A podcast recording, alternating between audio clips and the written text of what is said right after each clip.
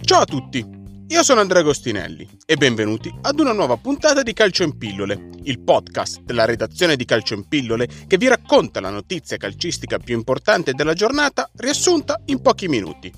Quelli che servono. Oggi parliamo di come guarderemo la Serie A in TV a partire dalla prossima stagione. Partiamo!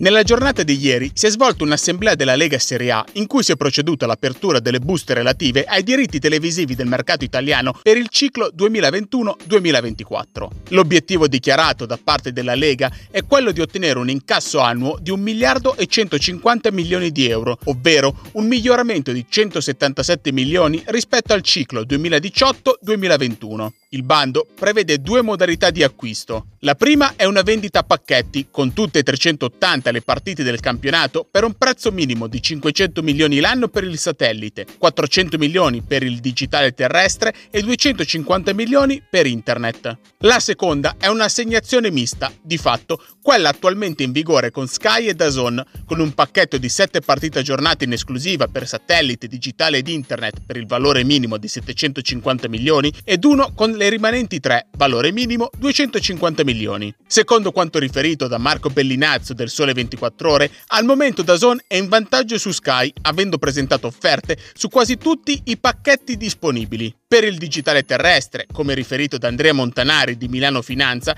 c'è stata anche un'offerta da parte di Eurosport. A sorpresa invece non ci sono state offerte da parte di Amazon che a fine 2020 aveva ufficializzato l'acquisto di parte dei diritti della Champions League per il ciclo 2021-2024 insieme all'acquisizione dei diritti della Supercoppa europea per lo stesso periodo. Secondo quanto dichiarato dall'amministratore delegato della Lega Calcio Luigi De Siervo all'uscita dell'assemblea, Amazon aveva chiesto di avere un pacchetto sul modello della Premier League, ovvero con tre giornate in esclusiva assoluta proposta respinta dalla Lega perché avrebbe stravolto la sua strategia. Al momento non si conoscono ancora i dettagli di tutte le offerte, ma c'è da presupporre che le cifre presentate siano state tutte inferiori al minimo stabilito, dato che la Lega ha programmato delle trattative private.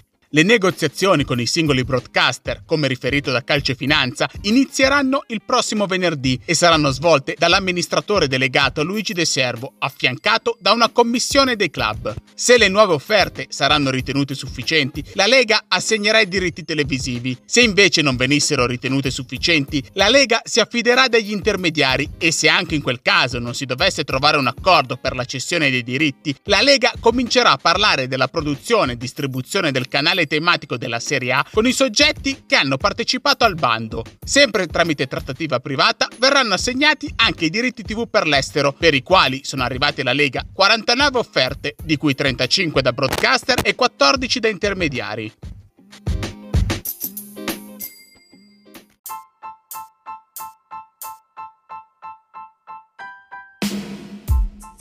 Calcio in Pillole è il podcast della redazione di Calcio in Pillole Seguiteci sui social oppure sul nostro sito calcioinpillole.com per tutti gli aggiornamenti su questa e altre notizie dal mondo del calcio.